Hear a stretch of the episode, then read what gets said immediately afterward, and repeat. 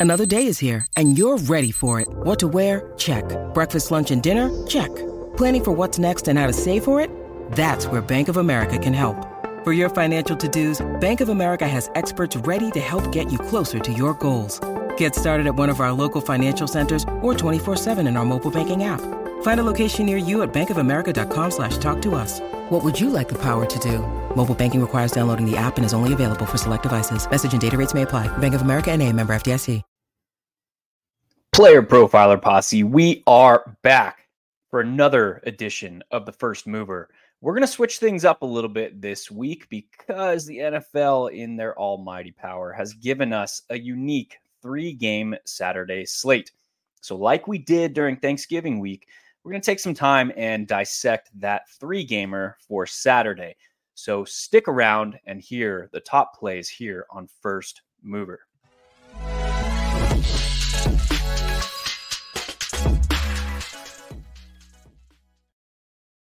So the reason why I wanted to switch things up a little bit is because these short slates are notoriously some of the highest EV slates that we can find.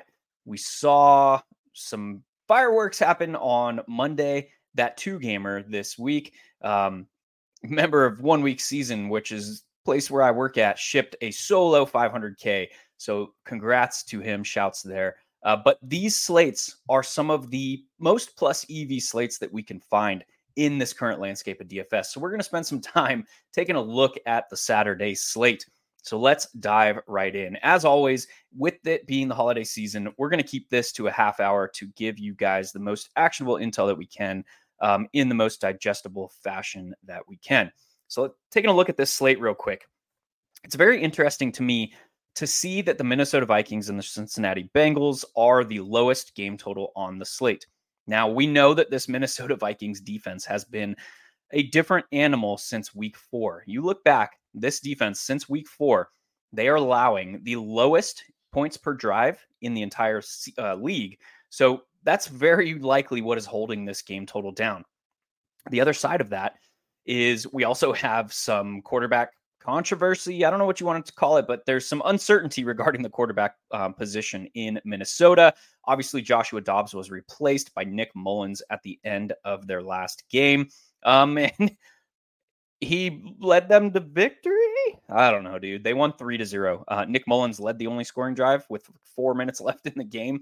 Um, they go down the field, uh, kick a field goal, and get the the gnarly, awesome three to zero victory. So that notwithstanding, this Cincinnati Bengals team is a team that can play to extremes. And what I mean by that is this they have the pieces and the offensive coach, the offensive mind, and Zac Taylor to really push game environments.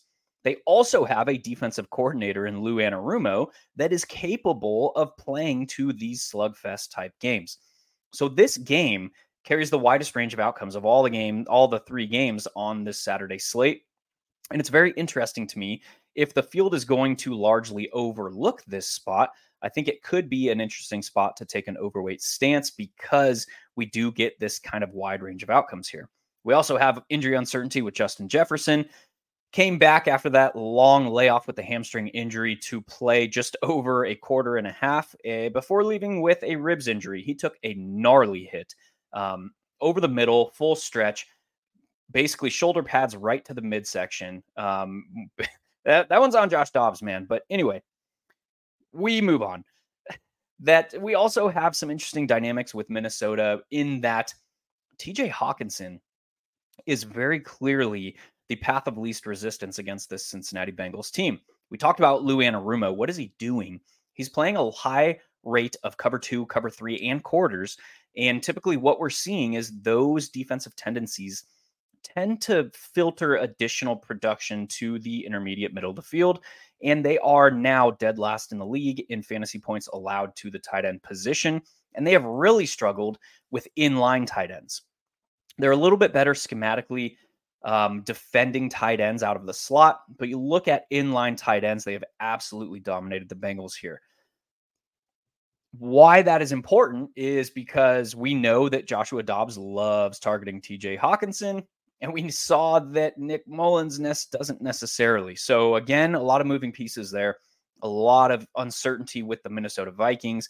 Obviously, we know Jake Browning is under center for the Bengals um, and has been kind of hit or miss whether or not Ja'Marr Chase is the primary focal point of their offensive game plan. Two weeks ago, we saw Ja'Marr Chase emphasized early. We know this unit is trying to adopt more of a get the ball out quick mindset. We saw him. I mean, his first three catches two weeks ago went for three yards. Um, and then once they had the defense coming down to uh, stop the short area work, is when they started attacking downfield. That didn't necessarily play out the same way last week. So, again, another wide range of outcomes potential here. Moving on to the next game, the Pittsburgh Steelers, we know that Kenny Pickett has already been ruled out. So, we should see old trusty and trusty in a bad way, I guess, uh, Mitchell Trubisky under center for the Pittsburgh Steelers. We know the identity of this Pittsburgh Steelers team. We also have JJ Watt, who um, missed a lot of the last game uh, with an injury of his own. So um, he self reported some concussion symptoms. So we are uncertain as far as their top player on defense as well. Moving over to the Indianapolis Colts, more uncertainty. We have um, Jonathan Taylor, who is looking to come back from his injury. We've seen Zach Moss over the last three weeks kind of be, well, two and a, two weeks as the starter. And then Jonathan Taylor got injured in that first game uh, three games ago uh, got injured early. So Zach Moss handled most of the work in that one as well. We've seen him, as in Zach Moss, be mega chalk for two main slates in a row and fail to return that top end production. That said, this is a dude who is still seeing. I mean, we can, with a fairly high degree of certainty, bank on 20 plus running back opportunities for Mr. Zach Moss if Jonathan Taylor is out. So but back to the Pittsburgh Steelers. This is a team that is very clearly, and we have a good idea because we have a fairly large sample size under head coach Mike Tomlin, that they want to shorten games and win dirty in the fourth quarter. That is even more pronounced now with Big Ben Roethlisberger out of town, having retired, and under Kenny Pickett. This team's identity definitely starts with their defense, and they are going to try and win dirty. So it is also interesting to me this game total being 42 points because we have kind of two competing mentalities as far as the dynamics of these two teams. The Pittsburgh Steelers want to win dirty. The Indianapolis Colts are one of the most malleable and able to adjust offenses in the league. We've seen it time and time again with Shane Steichen. He is able to take a look at what's working in the first one or two drives and adjust his offensive game plan from there. They also play with pace, and they also lead the league in cover three on defense, which is one of the more prevent style defenses that there are in the league. What that allows is it hides a lot of talent deficiencies um, on the defensive side of the ball. It forces teams to march the field, and now you get more opportunities to generate these disruptive plays um, because the strength of their defense very much is their front four and their linebacking corps. So those two tendencies as far as like how do we expect these teams to attack this spot? Pittsburgh we especially with mitchell trubisky under center we can expect them to be a little bit more reserved. We can expect them to basically have their defense keep them in the game and have their offense not lose the game for them. The colts are going to go out there and attempt to score points on every drive so very very different tendencies on offense. That said this like cover three heavy. And when I say heavy cover three, they're in cover three over 60% of the time. Typically, the NFL average for zone coverage this season is a tick under 80%. So that means that, like, just looking at if comparing them to NFL average, over three quarters of their snaps in zone are coming from cover three. Obviously, we know that to be a little bit more with this team because they are in zone at increased rates. But that typically leads to a clearer path to production on the field to a opposing offense's primary target because cover 3 kind of leads to a lot of first read targets. It also leads to the opportunity for some chunk runs um, because the linebackers in cover 3 are charged with more than a standard like cover 2 shell. Uh, different than Tampa 2 where those linebackers are charged with dropping back in coverage, but we digress. So that's kind of the setup for the game number two. Game number three this Denver Broncos team and this Detroit Lions team. Now, we know the Denver Broncos started the season off in a historically bad way as far as points allowed. We get it. But since about week five, this Denver Broncos team is playing much better football on the defensive side of the ball. On the other side of this game, we have a Detroit Lions team who I like to describe them, their current state of their team at this point in the season, as they feel like they need to outscore their opponents. It, it, that might be like obvious, like, duh, you have to outscore your opponents to win a football game. But this team, if we look at their last five games, five games in a row now, their games that the Detroit Lions have been involved in over the last five weeks have averaged 57.8 points scored per game, with the lowest being their last game against Chicago in that upset loss where they managed only 13 points. So, this team very clearly is struggling on the defensive side of the ball. They are more or less a pass funnel type defense. They are giving up a relatively high A dot. So we know that they are kind of struggling on the defensive side of the ball and how they are trying to win games now. And until last week, they were nine and three, now nine and four. They are trying to win football games knowing that they have to outscore their opponent. So that's very interesting when we look at games involving the Detroit Lions, saying we know that they kind of have to keep their foot on the gas and remain aggressive. The problem with that is even over the last five weeks, where their games have averaged over almost 58 points scored per game, which is massive in today's current landscape of the league, we've only had three GPP viable scores emerge from this Detroit Lions team. Once, Jamar or Jahmyr Gibbs um, in the first game in that stretch, once by Amon-Ra St. Brown, where he put up 100 yards and a score, and once by Sam LaPorta in his best game of his rookie season. So while this team is scoring a lot of points and while they were allowing a lot of points on the scoreboard, it's a little bit more difficult to dissect their offense because Amon-Ra St. Brown, one of the most consistent wide receivers in the league, probably second behind only Tyreek Hill, but he has only two games all season putting up 100 yards and a score in the same game. He has put up 100 yards or scored a touchdown in all but two games this year. But that elite level production is largely lacking for Amon-Ra St. Brown. Similar discussion to the backfield. We know that the Lions have extreme red zone rush rates, even more extreme green zone rush rates, so inside the 10 yard line, but it's a split backfield. And both Jahmyr Gibbs and Dave Montgomery are priced up a good bit on the slate. So there's a lot to unpack there. Yes, Sam LaPorta awesome dude, great rookie, having an, uh, an outlier type rookie season. He still only has like two or three, maybe two and a half GPP viable scores. Now, all of that kind of goes out the window, not out the window, but is less important to us on a three game slate. Let's talk about our general strategy on a three game slate. And this slate is unique and it's very similar to the Thanksgiving slate in the sense that we get more information with each game played because these games are in sequence. They're played sequentially. None of these games are played at the same time. So, how do we approach that when we're constructing rosters? Really, the only thing that matters to us when we're constructing rosters on this slate is how close to optimal were we on our rosters for the first game? Because we get more information. We can see who was the optimal combination of players, if any, from the first game, and then base our follow on decisions off of that. So that's very different than a game where, uh, or a slate where all the games are running concurrently, where you don't get as much additional information for your follow on decisions. On a main slate, the only thing we get is what happened in the morning, and then let's adjust for the afternoon games. We get two different iterations of that on this slate.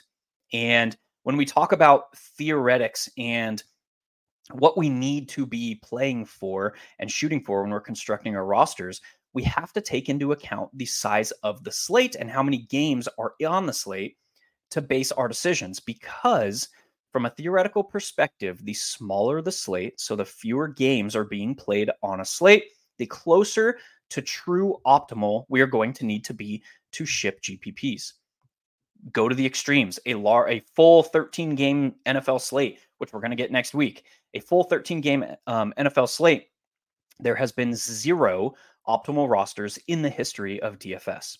Zero. Nobody has put together an optimal roster.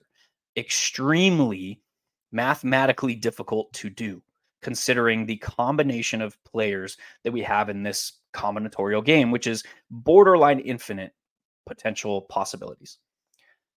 On a the other end of the spectrum, on a showdown slate, you need optimal to win those because it's a one game slate. You have to get the optimal roster at a very high frequency. It's not 100%, it's very, very close. So, understanding that on a three game slate, we are going to need to be closer to actual optimal in order to ship. The interesting aspect of that is here that we get more information with each game played. How close to optimal was I from game number one? That doesn't mean like how close to the top of the leaderboard I was, because the jabronis that throw in their entire roster from game number one are going to be at the top of the leaderboard. That means how close to projected optimal were my players that I had from that game. Say, for example, we have we have TJ Hockenson, who um, we know the matchup is good. Say he puts up a 30 burger, he is going to be the optimal tight end on the slate. It's very, very likely. The only other player really on the slate at tight end that can match his production would be Sam LaPorta. So if I played TJ Hockenson and he puts up a 30 burger from game number one, I know now that I can base my follow on decisions off of that. If I did not have TJ Hockenson in my roster and TJ Hockenson puts up a 30 burger, who is the only other tight end on the slate that can match or exceed his production? Probably Sam LaPorta. So uh, that would be I'm shifting things around, and I am almost certainly playing Sam LaPorta. And even then, there's probably rosters that have both TJ Hockenson and Sam LaPorta in them because of their prices. So that theoretical discussion kind of comes into play a little bit more on this slate. So with that, let's jump into the slate itself and pull this bad boy up right quick. All right, looking at DK, and we've got their big contest pulled up for that three gamer. This is a 500K to first place $20 entry. So your standard, like Milly Maker type setup. 88,000 entries. We know that we're going to need to be optimal or as close to optimal as possible. So looking at this first game, again, we're going to take it game by game. We're only going to take 15 minutes here, so five minutes per game. We talked a lot about the overall macro of this spot. We talked about how it has the lowest game total on this slate. We talked about all the uncertainty associated with this spot. Is Joshua Dobbs going to start? Is Nick Mullens going to start? How healthy is Justin Jefferson? Alexander Mattison is now popping up on the injury report. So he's got a sprained ankle. So depending on the severity, we could see Alexander Mattison out. Does that introduce Ty Chandler? Who has now been priced up to 5300 there's a lot of uncertainty with this spot. But the way that i look at uncertainty is with uncertainty comes opportunity. We just talked about how minnesota's defense has been playing at an elite level since about week four. We just talked about how cincinnati bengals they are one of the most um, adaptable offenses in the league under Zac Taylor. But we know that they're a little bit hamstrung here with Joe Burrow out and um, Jake Browning starting at quarterback. We've seen the good and the bad here with Jake Browning. Last week, only 24 pass attempts in that easy victory against Indianapolis Colts. He added that rushing t- touchdown, and he's actually had rushing touchdowns in back to back games, which is awesome for us. Um, other interesting spots here. Joe Mixon obviously has had two good games in a row. What is most interesting to me from Joe Mixon is he is a part of that short passing attack here for the Bengals that they are now adapting under um, with Jake Browning under center. So 19 carries, 21 carries, seven targets, four targets. So he's seen 26 and 25 running back opportunities in back to back weeks. This is a good thing. The problem, the matchup is not good. So we're going to need that that pass game production. We're going to need that red zone production that has now been here in consecutive weeks. I mean, he has eight touchdowns on the season, three of which have come in the last two weeks. So we're going to need that here from Joe Mixon. but he is very much in consideration for us. We talked about Ty Chandler. Going back to the quarterbacks, I think both of these quarterbacks are viable on this slate, in all honesty. Whether, or I guess all three, whether it's Josh Dobbs or Nick Mullens, we just still don't know, um, or Jake Browning, all those guys are viable. Now, over to Justin Jefferson, who's very interesting. Let me pull up the rest of the wide receivers here. There's really at the top end, we're looking at Justin Jefferson. We're looking at Amon-Ra St. Brown. I kind of just poo pooed on him a little bit, but we're looking at Amon-Ra St. Brown and we're looking at Ja'Marr Chase. The most interesting aspect of this game is that two of the three elite wide receivers on this slate play each other in the first game. So, again, that gives us a ton of information as far as where our rosters sit compared to the field. We also we talked about the fact that TJ Hockenson, Sam LaPorta are the only top end tight ends that realistically have 30 plus fantasy points within their range of outcomes. And both of them in, are in some pretty solid spots here. So that is the primary emphasis for me from this game is how did Justin Jefferson do? How did Ja'Marr Chase do? And how did TJ Hockenson do? Because those three players are going to influence the rest of the slate more than any other player.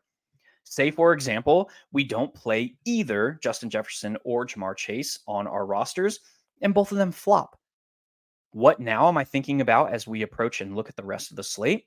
Well, now, like we talked about, Amon-Ra St. Brown becomes a little bit more interesting piece. He's likely going to be the lowest owned of the three coming off of that 5.1 point clunker. Actually, on that note, Ja'Marr Chase is coming off a, a mega clunker as well at only 5.9 points. Uh, but we know that these guys carry the upside, and that's all we're carried. That's all we're worried about here. So that is the most interesting aspect from this game. Number one is how did Ja'Marr Chase do? How did Justin Jefferson do? And how did TJ Hockenson do? Very clearly. We can play all of them on our rosters. We can play none of them on our rosters, but we need to reassess how those three players did to identify where we're going next. Bring up Pittsburgh Steelers and the Indianapolis Colts. We know we're getting Mitch Trubisky against Gardner Minshew. We know Gardner Minshew has been extremely hit or miss. We know that his top performance of the season came way back in week seven against Cleveland Browns, of all people. Uh, we know that he hit that 80 yard touchdown to Michael Pittman to inflate those numbers. We know that he scored two rushing scores, his only two. Um, no, he added one uh, three weeks ago as well against Tampa. So, Gardner Minshew and Mitch Trubisky, two of the lower priced. Actually, we don't have a ton of price up options at quarterback on the slate, but we know um, each of them carries theoretical upside, more so Gardner Minshew than Mitchell Trubisky. But Mitchell Trubisky is interesting to me for the fact of what he does to these pass catchers. Diontae Johnson has near 30% targets per route run and team target market share with Mitch Trubisky under center over the time that they have shared in Pittsburgh. So Yes, he only saw seven targets last week. He only caught three of them for 57 yards, but he scored again against a difficult opponent in the New England Patriots. And one thing, uh, interesting thing that I also didn't talk about about the first game, uh, actually, all of these games carry some fairly significant playoff implications. Minnesota is at six and seven. Um, the Cincinnati Bengals are fighting for their playoff lives. We've got Pittsburgh, who fell to, uh, who's falling in the AFC uh, after their loss last week. We have the Indianapolis Colts, who are right there at the cusp of the playoff picture. We have Denver, who's surging in the AFC. We know that they've uh, rattled off four of their last six, I think, were wins. Um, and then Detroit, we know we're fighting for uh, the potential to get the top spot out of the NFC, um, faltering in that loss last week. So all three of these games carry playoff implications. What that means when we get to this point of the season is typically those games that widens their range of outcomes because we get two potential additional outcomes really when you're comparing to teams that are not in the playoff hunt or earlier in the season where the playoff hunt isn't a thing yet. You get desperation and you get basically uh, teams that will play a little bit more scared because they don't want to lose uh, the game themselves and fall out of contention. So, those are two additional potential outcomes in a game's overall range of outcomes that aren't really present at other points in the season. So all of these games, all of these teams on the slate being in playoff contention at this point in the season, it adds to the widening of the ranges of outcomes of their particular games. So we could see slugfest as we saw last week with Minnesota. We could see some absolute eruptions as we've seen with the Indianapolis Colts of late. So to keep that in mind, um, it's fairly high degree of certainty that the Colts are going to try and win their game and the Steelers are going to try not to lose their game. But we digress. So obviously, there's some uncertainty here. We have Jonathan Taylor with the doubtful tag. We're likely going to get another game of Zach Moss as the lead back. We look at this, man 22 running back opportunities, 21 running back opportunities. So we talked about um, Joe Mixon in that same vein, extreme high likelihood of some solid opportunities here. Zach Moss is the same, and he. It, I'm not sure, honestly. This is the first time I'm digging into the slate. I'm not sure where the field is going to land on that because Zach Moss very clearly has elite workload, but he's put up back-to-back games of single-digit fantasy points. Um, getting a Pittsburgh run defense who could be without J.J. Watt, um, who has been um, rather hit or miss this season as far as allowing production against. On the other side, the running backs, obviously, we know um, Jaylen Warren and Najee Harris. Whoever is the starter, they keep flip flopping who the starter is, but they're seeing about equivalent um, opportunities here. We know Najee is the player more likely to see the goal line touches. We know Jaylen Warren is more likely to see the pass game work. So it, it offsets fairly evenly for these two either of them could pop in a touchdown or two, catch a bunch of passes, um, and be optimal on this slate. As far as wide receivers, we talked about Diontae Johnson with Mitchell Trubisky. Michael Pittman has been just quietly doing his thing. One of the most consistent fantasy producers, probably in the same vein as Amon-Ra St. Brown. He has one game all season of single digit fantasy points. But you look at this, he has one game of 30 plus fantasy points coming two weeks ago against Tennessee we look at his recent volume as this team is entering their desperation mode, trying to cling on to a playoff spot. 11 or more targets in four straight games. That is elite, my friends. In the same vein, he only has four touchdowns on the season. So he's not this elite expectation, but on a three game slate, highly likely uh, to enter the optimal discussion for us, kind of in the same vein as Amon-Ra St. Brown. George Pickens, man, this dude, uh, if he can get out, and honestly, he and Diontae Johnson, man, if they can get out of their heads, they might be a little bit better on the football field. We digress. Um, highly unlikely for George Pickens to see more than six or seven targets here. I mean, you look at his past, what, six games, six targets, five targets, five, six, four, five, five. This dude, and these big target games were coming earlier in the season when Diontae Johnson was out. So, highly unlikely to see more than five or six targets. That said, he does have the athletic profile, the route tree, uh, and the underlying metrics to do some significant damage on that. Less likely against cover three, in all honesty, because this is one of the more prevent style defenses. Sets up very well for Diontae Johnson, sets up very well for potential for Pat Freiermuth, and it sets up very well for pass catching running backs, primarily Jaylen Warren in this spot. Josh Downs, Alec Pierce. We've seen Alec Pierce's upside. We've been teased about it all season, but another guy highly unlikely to see more than three to six targets. Uh, but we know that he has a downfield role to capitalize on that. As far as Josh Downs, Josh Downs, through the middle of the season, weeks seven to 12, was starting to see a lot more emphasis in this offense. And he's really fallen off uh, since uh, over the last two weeks, really, um, in his emphasis in this offense. And you look at his underlying metrics um, from week seven to week 12, he was about on par with uh, Michael Pittman in targets per route run against man coverage.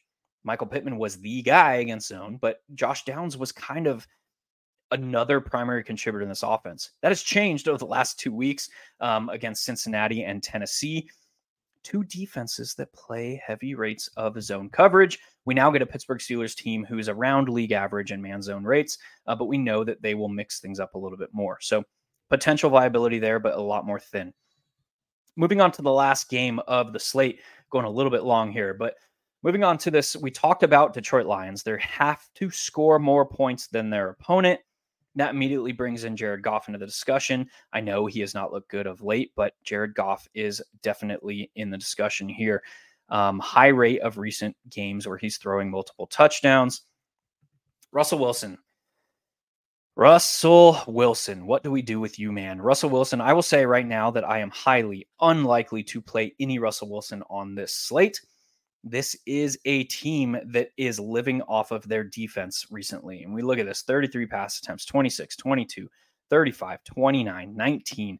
So this is a guy that is highly unlikely to even see 32 to 35 pass attempts in this spot. That could change if the Lions get out to an early lead, but we know that that is much more unlikely due to the state of their defense. So, yeah, Russell Wilson is a guy that I'm just not looking to play here. We talked about Jahmyr Gibbs. We talked about Dave Montgomery. Look at this big 30 green 30 second next to the name of uh, or next to their matchups. Yes, a lot of that has been influenced by their early season production allowed in Denver. And this is a split backfield, and these guys are priced up. But the two spots that the Denver Broncos have continued to struggle with is efficiency allowed to running backs, particularly pass catching running backs, and tight ends, which just so happens to align with three of the four primary contributors to this Detroit offense, being Jahmyr Gibbs, Dave Montgomery, and Sam LaPorta. On the other side, Javonte Williams has seen some fairly significant workload of late.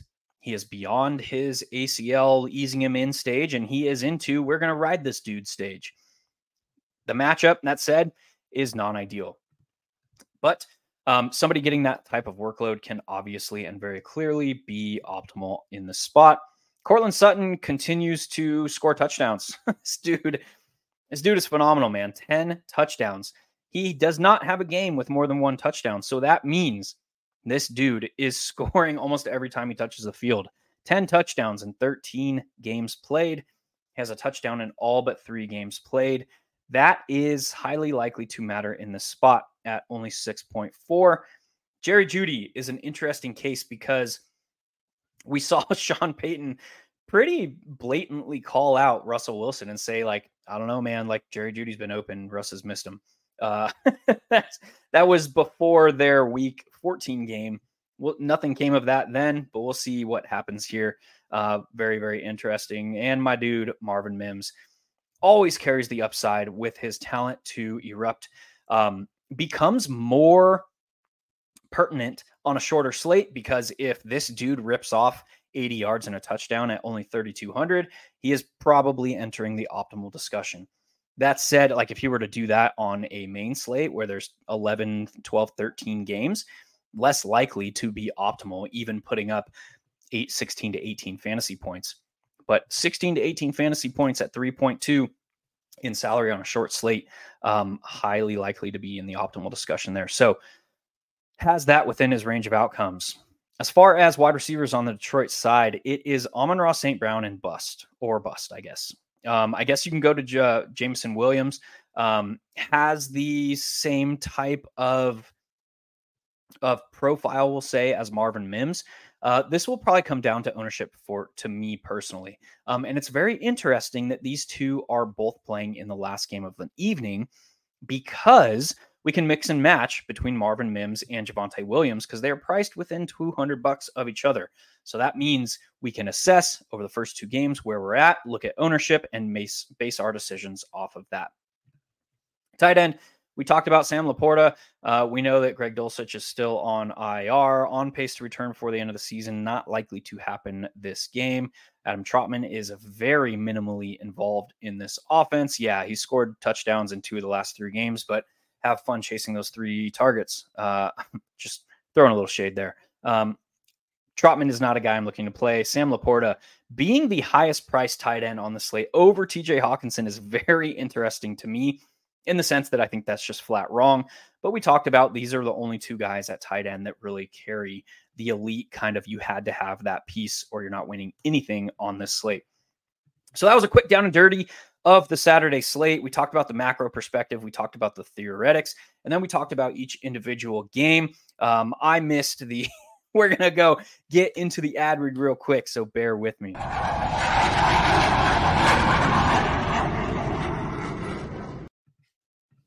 DFS getting harder every year, but we're here to make it easier with the DFS Dominator because I know a lot of optimizers keep coming out. Oh, our optimizer. What about this optimizer? But that optimizer. Well, we have a cash game optimizer that leverages the projections from Dario, Billy, the award winning projections at playerprofiler.com, and builds the best lineups for cash games that have both upside and stability because that's what you want. It's a couple clicks, boom, boom, boom. You get the best possible lineup for your cash games. But for tournaments, traditional optimizers don't work. That's why we have a lineup genius, which takes you through the process of building lineups the way they should be built. Which quarterbacks you want to be overweight on, then building stacks, then setting runbacks, then optimizing and generating up to 150 lineups that you can easily import into DraftKings, into FanDuel. That's the DFS Dominator. It's only $45 a year, not not a week, a, a year, a year. Just go to Player Profiler, click on the DFS Dominator from the menu, and you won't be sorry.